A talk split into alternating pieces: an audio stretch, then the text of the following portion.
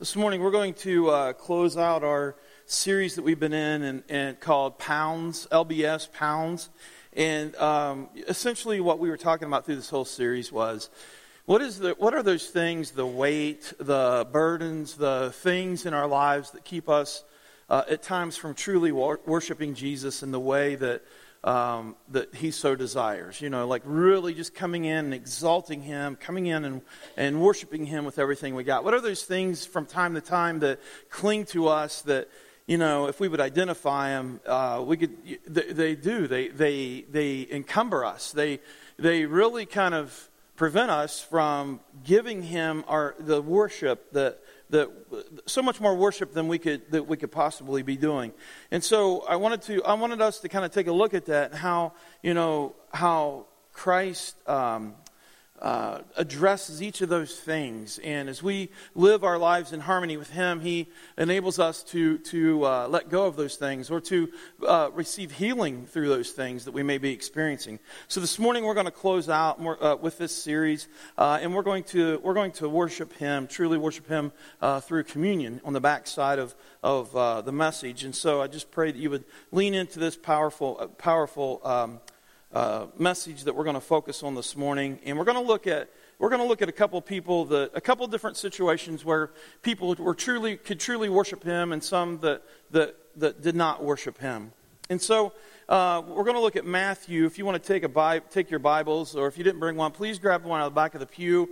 Uh, walk through me with this passage of Scripture that we're going to look at because uh, it's kind of lengthy, and we're going to kind of touch points on it because it's a it's kind of a progression. It's kind of a it's a timeline uh, that I want to take us uh, through. So it'll start with Matthew, the last part of Matthew chapter 13, and then we'll look at, uh, we're going to go into the 14th chapter of Matthew and look at the words of Matthew's gospel. So essentially, today we're going to be talking about how um, our belief in Jesus reflects in our worship of Him. Okay? So uh, that's what I want us to take a look at as we close out is the, the, the, our actual belief in Jesus. The way you believe in Him, your actual belief in Jesus reflects in the way that you worship Him. For instance, it's, uh, you know, if we think Jesus is like some other uh, good person or good people within our lives, we're going to kind of worship Him that same way. There's people in our lives where, you know, we look at them and we're like, man, those are really good people. They're very thoughtful to me. These people are they're very close friends of mine. They they they they kind of see things within my life, and they're they're just really good people. And, and sometimes um, that's how we can you know treat Jesus in the sense, or view Jesus, or our belief in Jesus is he's a really good person. You know, meaning that when other people do things for us, you know, we again consider them good and thoughtful, and that's how we consider Jesus. He's very good and thoughtful. We'll give these people accolades. We'll send them a note. We'll say to them, "Man, you got you, you're really thoughtful. You're very, very dear to me. You're very special." Um, but when they stop doing things, we kind of we don't dismiss them, but we kind of forget, right? I mean, you know, uh, we kind of we kind of lose sight of them a little bit. Our relationship it doesn't it doesn't like we it's not like we fall out of relationship with them, but we kind of we're not as maybe as close as we once were, you know, and it's kind of like we can we can do this with Jesus at times, but it's much different. It's a, there's a much different way of viewing Jesus, right? If we believe that Jesus is the Son of God, if you believe that Jesus is God, if you believe that Jesus, as the Bible teaches, existed before all time, in fact, if you believe that Jesus was the one who spoke things into existence, as the Word teaches us, and you believe that He's in control, regardless of what's taking place in our world around us right now, regardless of what may be taking place within our lives that is very off the rails, things that really are, are, are overwhelming us or whatever, but if you truly believe that He's in control, if you truly believe that He knows all things, that He's sovereign, that, he, that He's uh, you know, omnipotent, all the attributes, if he, if he knows all things, if He intercedes for you, He provides for you, if you believe that He knows much, much, much more than you know, that He's much, much wiser than you know, doesn't that affect the way you worship Him? Doesn't things look a little bit different then than him being just a good person? Isn't it little, doesn't that take on a completely different perspective of your view of Jesus that, you know, if you truly believe in those things and they move you because you truly believe Jesus is who he says he is, that's a different way of viewing Jesus. It goes beyond kind of just him provide, you know, him kind of giving you things that you need at different times. So as we look at this passage of scripture, we're going to see a couple different viewpoints of Jesus. We're going to see a couple different viewpoints. We're going to look at two viewpoints on, on each side of, of, of what we're going to look at. So we're going to see an example uh, we see an example of this in the previous chapter, in chapter 13. Or, or, I should say, in the, in, the, in the former part of 13, the, the front end of 13. We're going to be looking at the tail end. But in the first part of 13 in here, we read Jesus teaches about four different types of soil, right? And, he, and it kind of goes with what we're talking about. And the soils, he, as he starts to unpack, he says the soil really represents people's hearts. And as we look at this, we, we see how hearts or these soils respond to Jesus' teaching, the gospel of salvation. He would talk about the hard heart, which literally rejects the gospel. There's a hard heart that sees what Jesus is doing. He, they hear the gospel, or the soil, you know, has the gospel. Uh, it, it, it, it, receives the seed, but nothing happens. it's hard. It rejects the gospel. We, he teaches us that there's a superficial heart here that believes as long as Jesus is producing, you got me. You know, I'm on the hook. As long as you produce, I'm on the hook. But as soon as that stops or something happens in my peripheral, I get distracted and I kind of spin over here. We read about then a divided heart that straddles the fence that says, I can have both and. I don't have to commit to one side or the other. I can have both and. I can have my cake and I can eat it too. And then last, he teaches about the soft heart, which accepts the gospel. It receives the gospel of salvation and it produces much fruit uh, within the person's life. And so we, that's what he teaches in the first part of chapter 13. And so now, as we get into chapter 13, we actually see this kind of being demonstrated out as he walks, uh, as he walks and he teaches. By the way, if you've been to Israel or if you're considering going, it is very, I think it's just very powerful uh, as you read about these passages of scripture, as you read about him going back to Nazareth, as you read about him teaching in Capernaum and all these different places, the Sea of Galilee and all this, and you're literally standing there, all these stories begin to flood your mind. You know, where you stand at the Sea of Galilee, you stand at the place where, where Jesus, after the crucifixion, he appears to the disciples. They see him on the bank, they come in, and he reinstates Peter. What a powerful place to stand and to be reminded this is where somebody rejected, one of Jesus' most closest friends, disciples, rejects him at the most, most horrendous time within his life.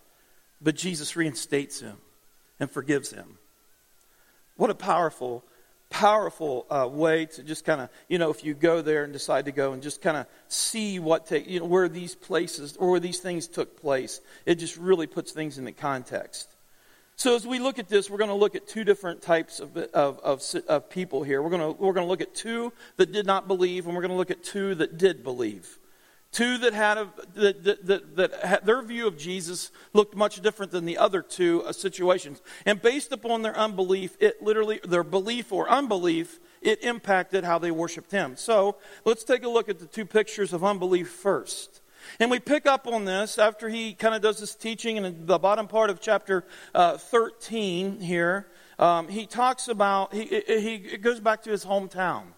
And as he goes to his hometown in chapter 13, verses 53 through 58, uh, real quick, let's just take a look at that. It says, When Jesus had finished these parables, he departed from there. He came to his hometown and he began teaching them in their synagogue, so they were astonished. And they said, Where did this man get this wisdom and these miraculous powers? Is this not the carpenter's son? Is this not his mother called is, is not his mother called Mary and his brothers James and Joseph and Simon and Judas? And his sisters are they not all with us? Where then did this man get all these things? Verse 57. And they took offense at him. But Jesus said to them, A prophet is not without honor, except in his own hometown and in his own household. And he did not do many miracles there because of their unbelief. So in this first pass, this first example, we're, again, we're going to look at two uh, situations where they didn't believe. In this first one, we, he literally goes back to his hometown, to Nazareth. Then as he goes back to his hometown, he begins to teach. He begins to stand up. He begins to, to teach the people. And these people are absolutely astonished. They're amazed. I mean, they're like, wow, where did this guy get the power? You know, and time and time again, we read about uh, people hearing Jesus' teaching. They were really taken aback because they weren't used to that type of teaching, a teaching that had power and passion behind it. And, and, and it grabbed them to the point where they were just absolutely amazed. They couldn't believe the wisdom that he possessed, that he had. And they were blown away by his miracles. Isn't this, isn't this the kid that was Mary's son? Isn't this the kid that used to walk around? Isn't his dad Joseph? Isn't this the one that, you know, they were carpenters, they worked with stone and things like that? Isn't, isn't that, isn't that this kid right here? Isn't that, isn't that his name, wasn't his name Jesus? And they were amazed. Uh, uh, uh, it's very, they were amazed at his teaching and the miracles that he did. But, and here we come with the big buts, right? They refused to believe. They refused to believe. In fact, it says they begin to question and they begin to doubt his authority, and they became offended. Now, that's something I think you and I can relate to, right? We live in a society and a culture where it seems like anytime you say anything, someone's offended. Well, I'm offended. Jesus uh, was uh, definitely kind of upset the apple cart in his own hometown. And they became offended. Offended. I, they're offended over his teaching. Your teaching has authority. It amazes us. It astonishes us. And the miracles that you're doing are absolutely off the charts. It just is blowing me away. But you know what? I'm offended. That offends me. Verse 57 they took offense to him. They took offense to him. They heard him, they saw his works, they saw the evidence through him, yet they don't believe. And they even begin to question, and they ultimately deny him of the worship and the glory and the exaltation that he is so due. Another, as we continue on in this particular timeline, as we continue to read here, uh, first part of chapter 14, we read about another guy that rejected him, and he wasn't really a Jew, but he was more of a Roman, but he lived in the Jewish, he oversaw the Jewish area there where all the Jews were at uh, in Antipas, and his name was Herod, Herod of Antipas or Herod Antipas or whatever. And there was many Herods in that time. Uh, his name would have been uh, easier to call him Herod Antipas because that's where he governed over. So he was very familiar with Jesus. He was very, very familiar with Jesus. He was very familiar with the Jews. He governed over them, uh, and at times they kind of freaked him out because it scared they they scared him many times because you know they would they would rise up and they would do things right. They were very passionate people. They're still passionate, right? And he governed over them. This was his area that he governed over, and, and uh, the the scripture says that he takes upon the name Herod the Tetrarch, and Herod again oversees this, and he's very aware of Jesus. And that is the area in which Jesus would have performed many of his miracles. Many of his teachings would have taken place there. Herod would have seen this. Herod would have heard about him. Herod was very familiar who Jesus was, but Herod was a very, very loose, a hedonistic person, okay? If you remember back, John the ba- in this particular uh, passage, Matthew takes us to an event which is really kind of strange. But as we're reading about this, Matthew takes us to an event. It's kind of like a break in the in, in the the flow of things, and Matthew takes us to this break where Herod beheads John the Baptist. Now, John the Baptist was the forerunner of Jesus, a cousin of Jesus, right? He was speaking about, hey, there's coming a time where, you know, uh, heaven's coming down, man. Heaven is coming down. And he talked, you know, it was all about ba- being baptized. And he spoke very, very, very candid. Uh, John the Baptist was very upfront. John the Baptist, talk about offending someone. John the Baptist absolutely offended Herod because he called Herod out. Herod, again, was very uh, hedonistic and there was a story there was a situation that took place where herod was with his friends. They were having this party or whatever. And his daughter just to kind of show you how kind of wicked or how deranged herod was Herod had his daughter, uh, Salome, I think was her name, or how you pronounce it. Herod's daughter once danced very, this is his daughter, okay? Herod's daughter danced very seductively in front of Herod and the, the guys that he had with him, you know? Kind of show, he was kind of showcasing things. But she danced so seductively that it really got Herod's attention, okay? So much that he told her after he, she danced, he said to her, he said, hey, I'll give you, just ask for anything. I'll give you whatever it is that you want. Well, Herod's wife uh, leans over or uh, connects with uh, Salome, and she plants a little seed in her in Salome, her daughter's mind. And so what happened was a while back, John uh, picked up on this story, uh, picked up on how wicked Herod was, and John the Baptist really exposed him. And Herod's wife did not like it whatsoever. And she leans over to Salome. She, she leans over to Salome, and she's prompted by her mother, and tells Salome to ask for the head of John the Baptist. Herod had imprisoned John the Baptist because I think deep down he knew that John was a pretty righteous person. I think Herod knew what was kind of going, what was taking place, and I don't think he really wanted to kill John the Baptist, but he had him in prison. So he was kind of, you know, he took care of him. He said, "I'll just put him in prison that way. I don't really have to deal with him." But Herod's mother, or uh, Herod's wife, Salome's mother, requested the head of John the Baptist on a platter. And John the Baptist got beheaded for his offending of, of Herod and his family. So here you have a couple people that believe that saw Jesus. They, you know, with Herod and some of the others here, even again Herod not even being a Jew, but yet was exposed to the teachings of Jesus, the miracles of Jesus in a sense uh, who didn't, uh, it, you know, his belief in Jesus wasn't uh, by any means uh, what someone, you know, like a, a, Jewish person would have been.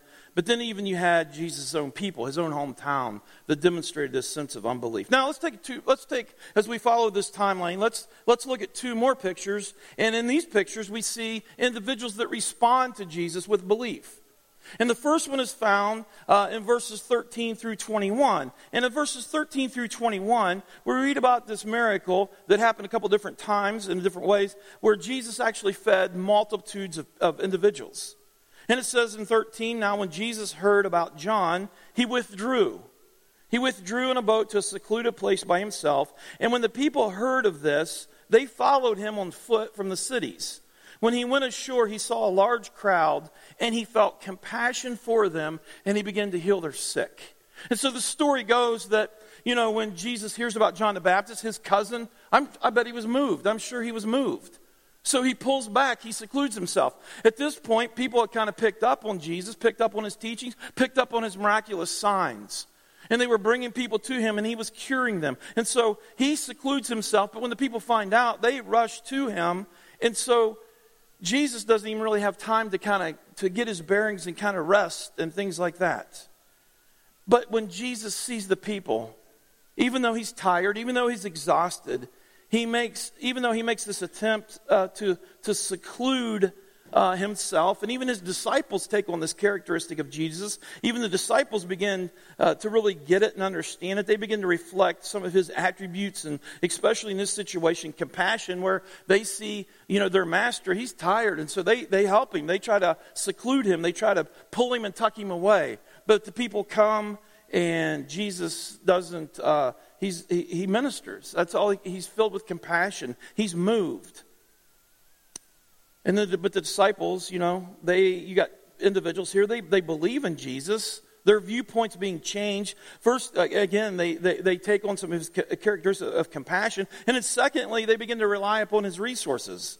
They engage in this huge object lesson, right? So Jesus begins to teach them, and it comes time to feed them, and they're hungry. And it says there were 5,000. If you, uh, I believe, jump down in verse 21, it says there were about 5,000 men who ate, besides women and children. Often they would count just the men, and so here, uh, if you had 5,000 men, you've got way more than that that Jesus is doing this, this miracle because that's just the men. And if, if they're married, that just adds on. So you could tack on uh, you know, I don't know if all of them were married, but you know, you could, now you're getting close up to, you know, 8,000, 9,000 individuals if they had children. I mean, you're talking, now we're getting up to around what, 12, 13, 15,000 people? And they're there and they want to hear Jesus and they're not leaving. It comes dinner time and, and the disciples are like, hey man, we need to get these people moving because it's time for people to eat and we don't have, we can't feed them. We don't have the resources. We don't have any of this stuff. But yet Jesus says, well, hang on a second here. Hang on a second. And so Jesus consequently begins to teach them the, the concept that he always meets their needs in them and through them. Okay? Jesus is going to teach them that he's always going to meet their needs that's in them, and he's going to meet others and their needs through them. And he demonstrates, now listen, he demonstrates that he doesn't give what satisfies, but what he demonstrates is the one who does satisfy, which is him. He, was, he uses this miracle and he allows them to participate so that they can see these wonderful truths. So he says, you know, get some food together. And all they had was just some, some, some you know, a few loaves of, a few loaves of bread and some fish. I'm sure you've heard this story. And Jesus blesses it and he asks the disciples to pass it out and everybody eats and they're full. And then they go and they collect what's left over and there were 12 baskets, which is very significant, the number 12. But Jesus uh, allows them to participate in this object lesson to what? To teach them that he's always going to meet their needs. And he's not only going to meet the needs again within them, but he's going to meet the needs of others through them. The question then would become, who's this miracle for? Who was this miracle for? Was it for the people? Was it to feed the people? Or was it, you know, yes, probably so. Or was it for the disciples? Yes, probably so. The disciples of the people being fed, right? The other question would be this as we read about that, how are you impacted? As we read about this story, is this something that just happened, you know, thousands of years ago? Or is this something that is still, re- that's still real to you today? When you read this, you're reminded again that Jesus is supreme above all things. That Jesus isn't just about, you know, just about someone who's good within your life, but someone that's going to meet your needs in you and through you. He's the one that satisfies. So the bigger question I think here is this, you know, who is this who is this miracle for? Was it for them? Was it for the people? Was it for the disciples? Or was it for you? Sitting here this morning to realize that Jesus is in control, that Jesus will meet your needs, that Jesus will meet the needs of others, possibly through you, enabling you to be a part of something that's so much bigger than who you are. What is it so what's so big in your life where you need to send it away because you don't have the means. Just like the disciples, we need to send them away. We don't have the means, we don't have the food. What is it in our lives, your life, that's so big that you're like, you got to get rid of this? Where Jesus is saying, no, let's go through this. Let's walk through this. It's an awesome story of what happens across the board of individuals who truly believe in Jesus. The second group of people I want to share with you very quickly here, or the second story of belief, is found in the same, again, we're just walking through this, found in uh, verse 22 through, through 32. And we read about a sinking boat, okay? We read about a sinking boat. And this, this event took place again right after the uh, on the heels of the 5000 feeding the 5000 jesus was tired. Jesus was he was ready to move on and so he kind of leaves and he moves off. But in this story it taught the disciples that jesus is sovereign over them. It taught the, the, the, disciples that he intercedes for them and he's present at all times and that he is their strength. And so jesus moves on. He goes to the other side of this of this body of water and the disciples get in their boat and they start heading out and it says that this storm conjured up. The wind started conjuring up to the point where these guys really started to fear their lives. And again, we're talking fishermen here too, so it's not like this is their first rodeo of being on water or being in storms. And they start they start kind of freaking out a little bit and they're getting scared. And, they, and the Bible teaches us they were out probably for like six hours or so, and it might it would have probably made it between maybe three or four, two or three or four in the morning. So these guys have been out on this water, and they're kind of they're hanging out there and they're, they're getting they're getting tired. They're, they're getting they're, they're, they're getting scared. They're getting full of fear and they cry out to him. Even though he's not there they cry out to him. So, so they're demonstrating this sense of faith and he appears. He appears but he's walking on water which freaks them out as it would us right? As it would you and i. He is walking on water but nevertheless he's there and He's present with and for them, and He takes control over them and over nature. And Peter, of all, and you've probably read the story, Peter gets this bright idea. And he calls out to Jesus and he says, Hey, if you want me to, I could come to you. Why don't you call me to you? And so Jesus says, Come on out, Peter. Come on out. And he reaches out to him. And Peter starts throwing a leg over the boat and he starts walking on water, as the story tells us. He starts walking on water, but then something happens. As he's, wa- as he's looking at Jesus, he's, everything's going okay. But as soon as he takes his eyes off Jesus and realizes what's taking place around him, that he's actually walking on water, and he sees the waves and he sees the storm around him, he gets full of fear and he starts to go under. And he cries out to Jesus, Save me! Save me! And Jesus reaches out his hand, and one of the, I think one of the most um, personal, intimate kind of verses at least it starts off that way. In verse 31, it says, Immediately Jesus stretched out his hand and he took hold of him. And then the story gets a little less personal or intimate.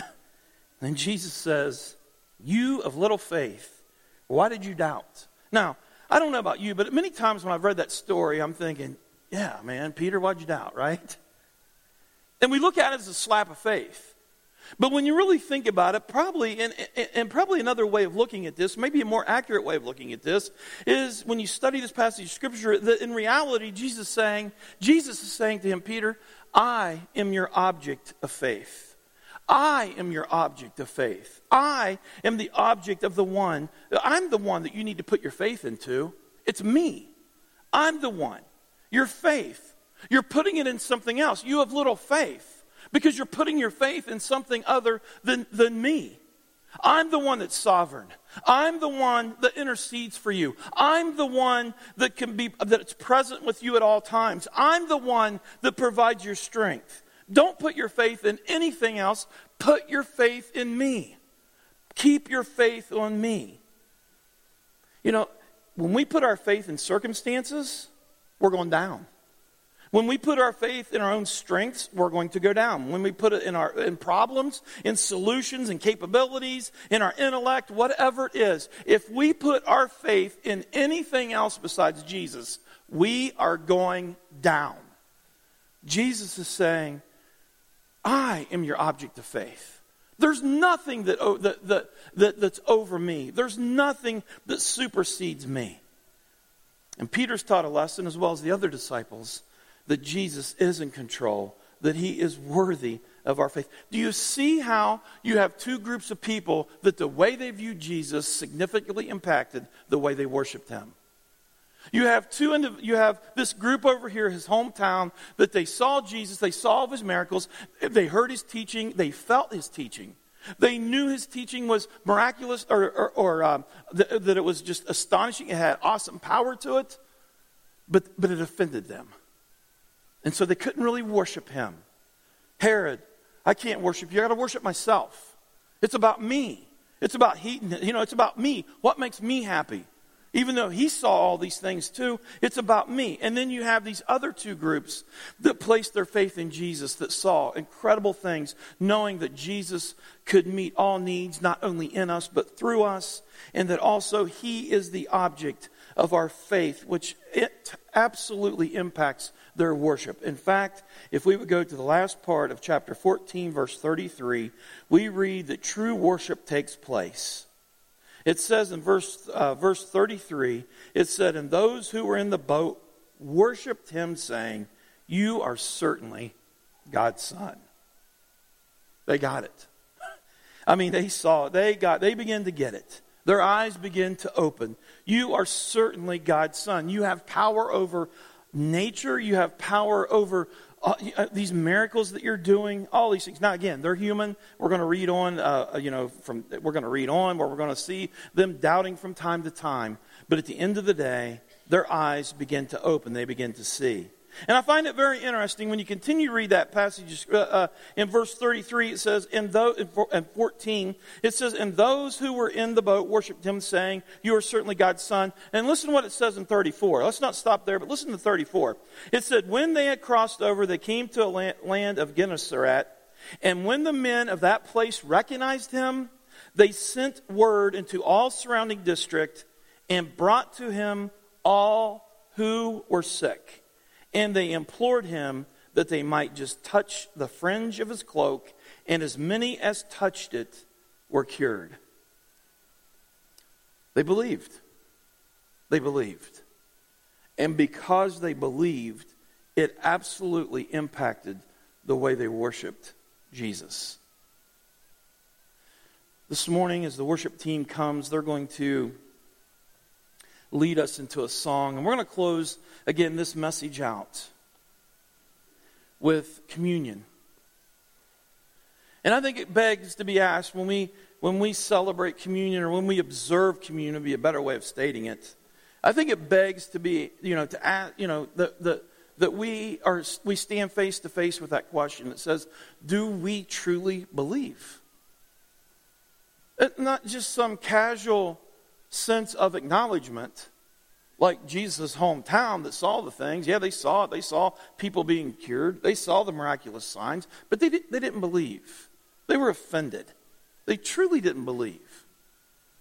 And then there are those that were around Jesus where they saw the same things. They heard the same messages. They saw they heard the same power that was in his that was that, that was in his messages that, and they were moved to the point to where they believed. And it changed their lives. We read about the disciples, who, and, uh, and, as I shared with you, you know, you see different snapshots of the disciples where they were just, they were like, okay, they're getting it, man. You know, they're getting it. These, these guys are getting it. They're walking with Jesus and they're getting it. And then a little bit later on, you read about stories where, yeah, they didn't get it. Or they got it, but they didn't get. You know, and, and again, we're talking about humans. We're talking about individuals that, you know, that, that they, they, were, they were getting it, but they were, that's just the way it was. But then something happened, and, and I've talked about this before. After Jesus was crucified, and even that during that whole time, they were scared. They abandoned him.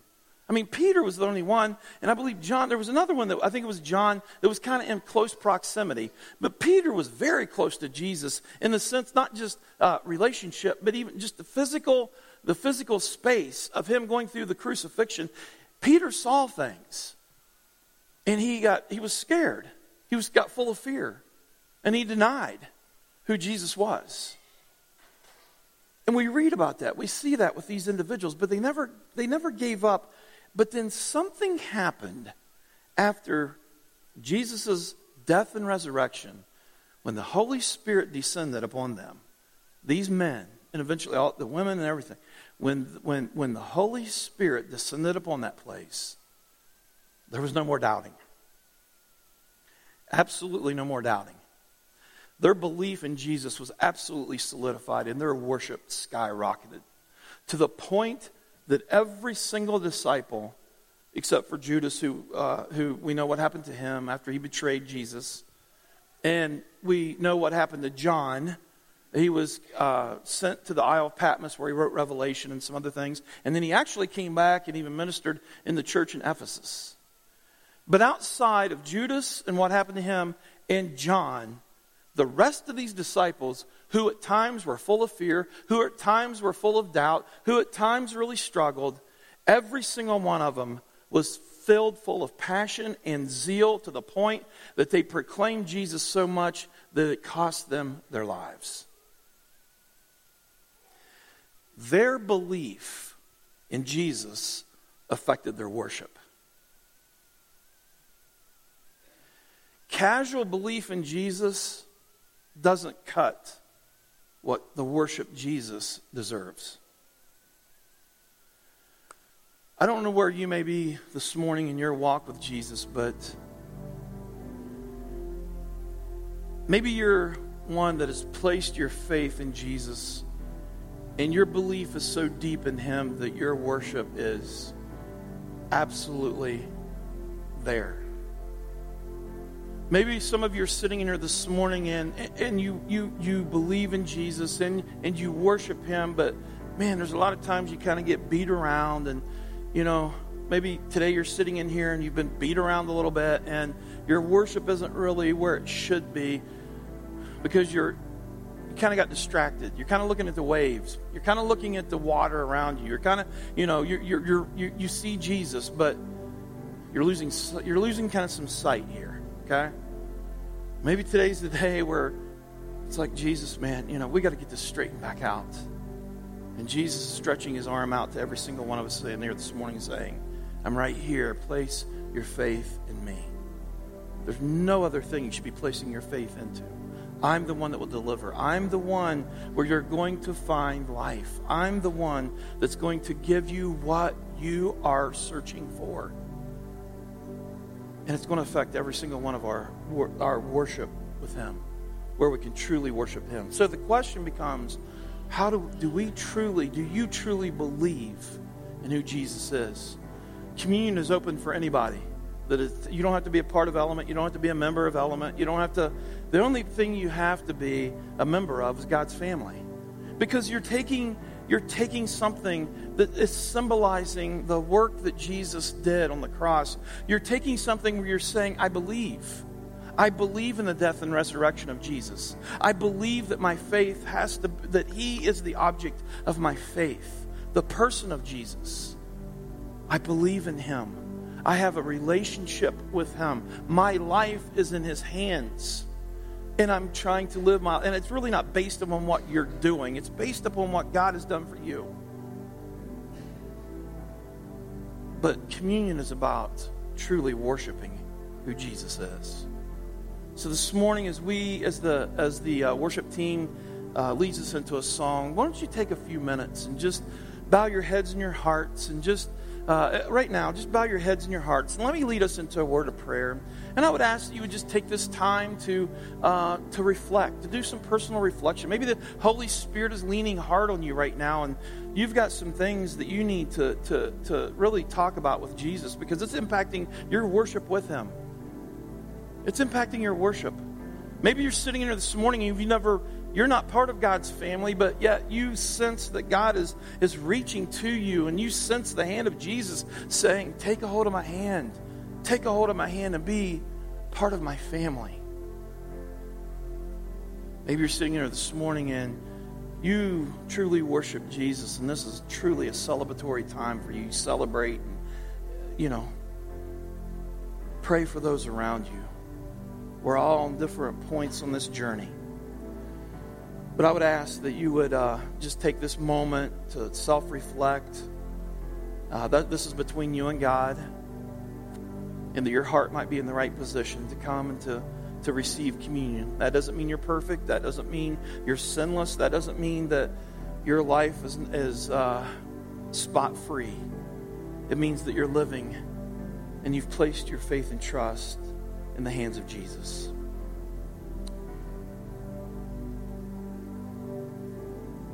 Jesus, I give you praise here this morning that we don't have to be perfect to come in your presence, but it's you that makes us perfect. It's your blood, it's your sacrifice, it's the sac- your sacrifice that the Father looks at and sees and says, Yes, they are my son, they are my daughter, they are my children.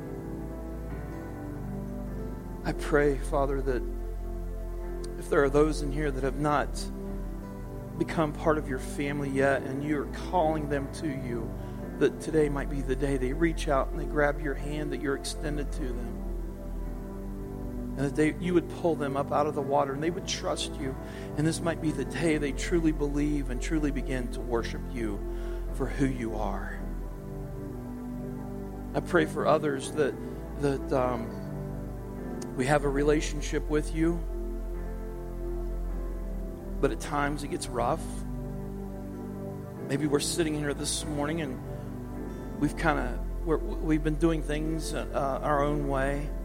I pray today might be the day that we let that go and we turn back to you and fall back into your arms and surrender ourselves, our will, back to you once again.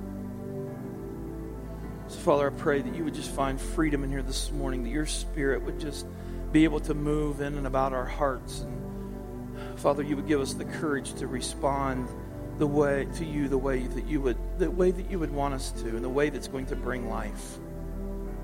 We give you thanks for the opportunity to be able to just come together and lift you up and bring you glory. And I pray that as we take communion here in a few moments that we would just unite our hearts around that and, and we would just truly come together uh, as one, exalting you, lifting you up, bringing you glory. Thank you for this moment. And it's in your name that we pray these things. Amen.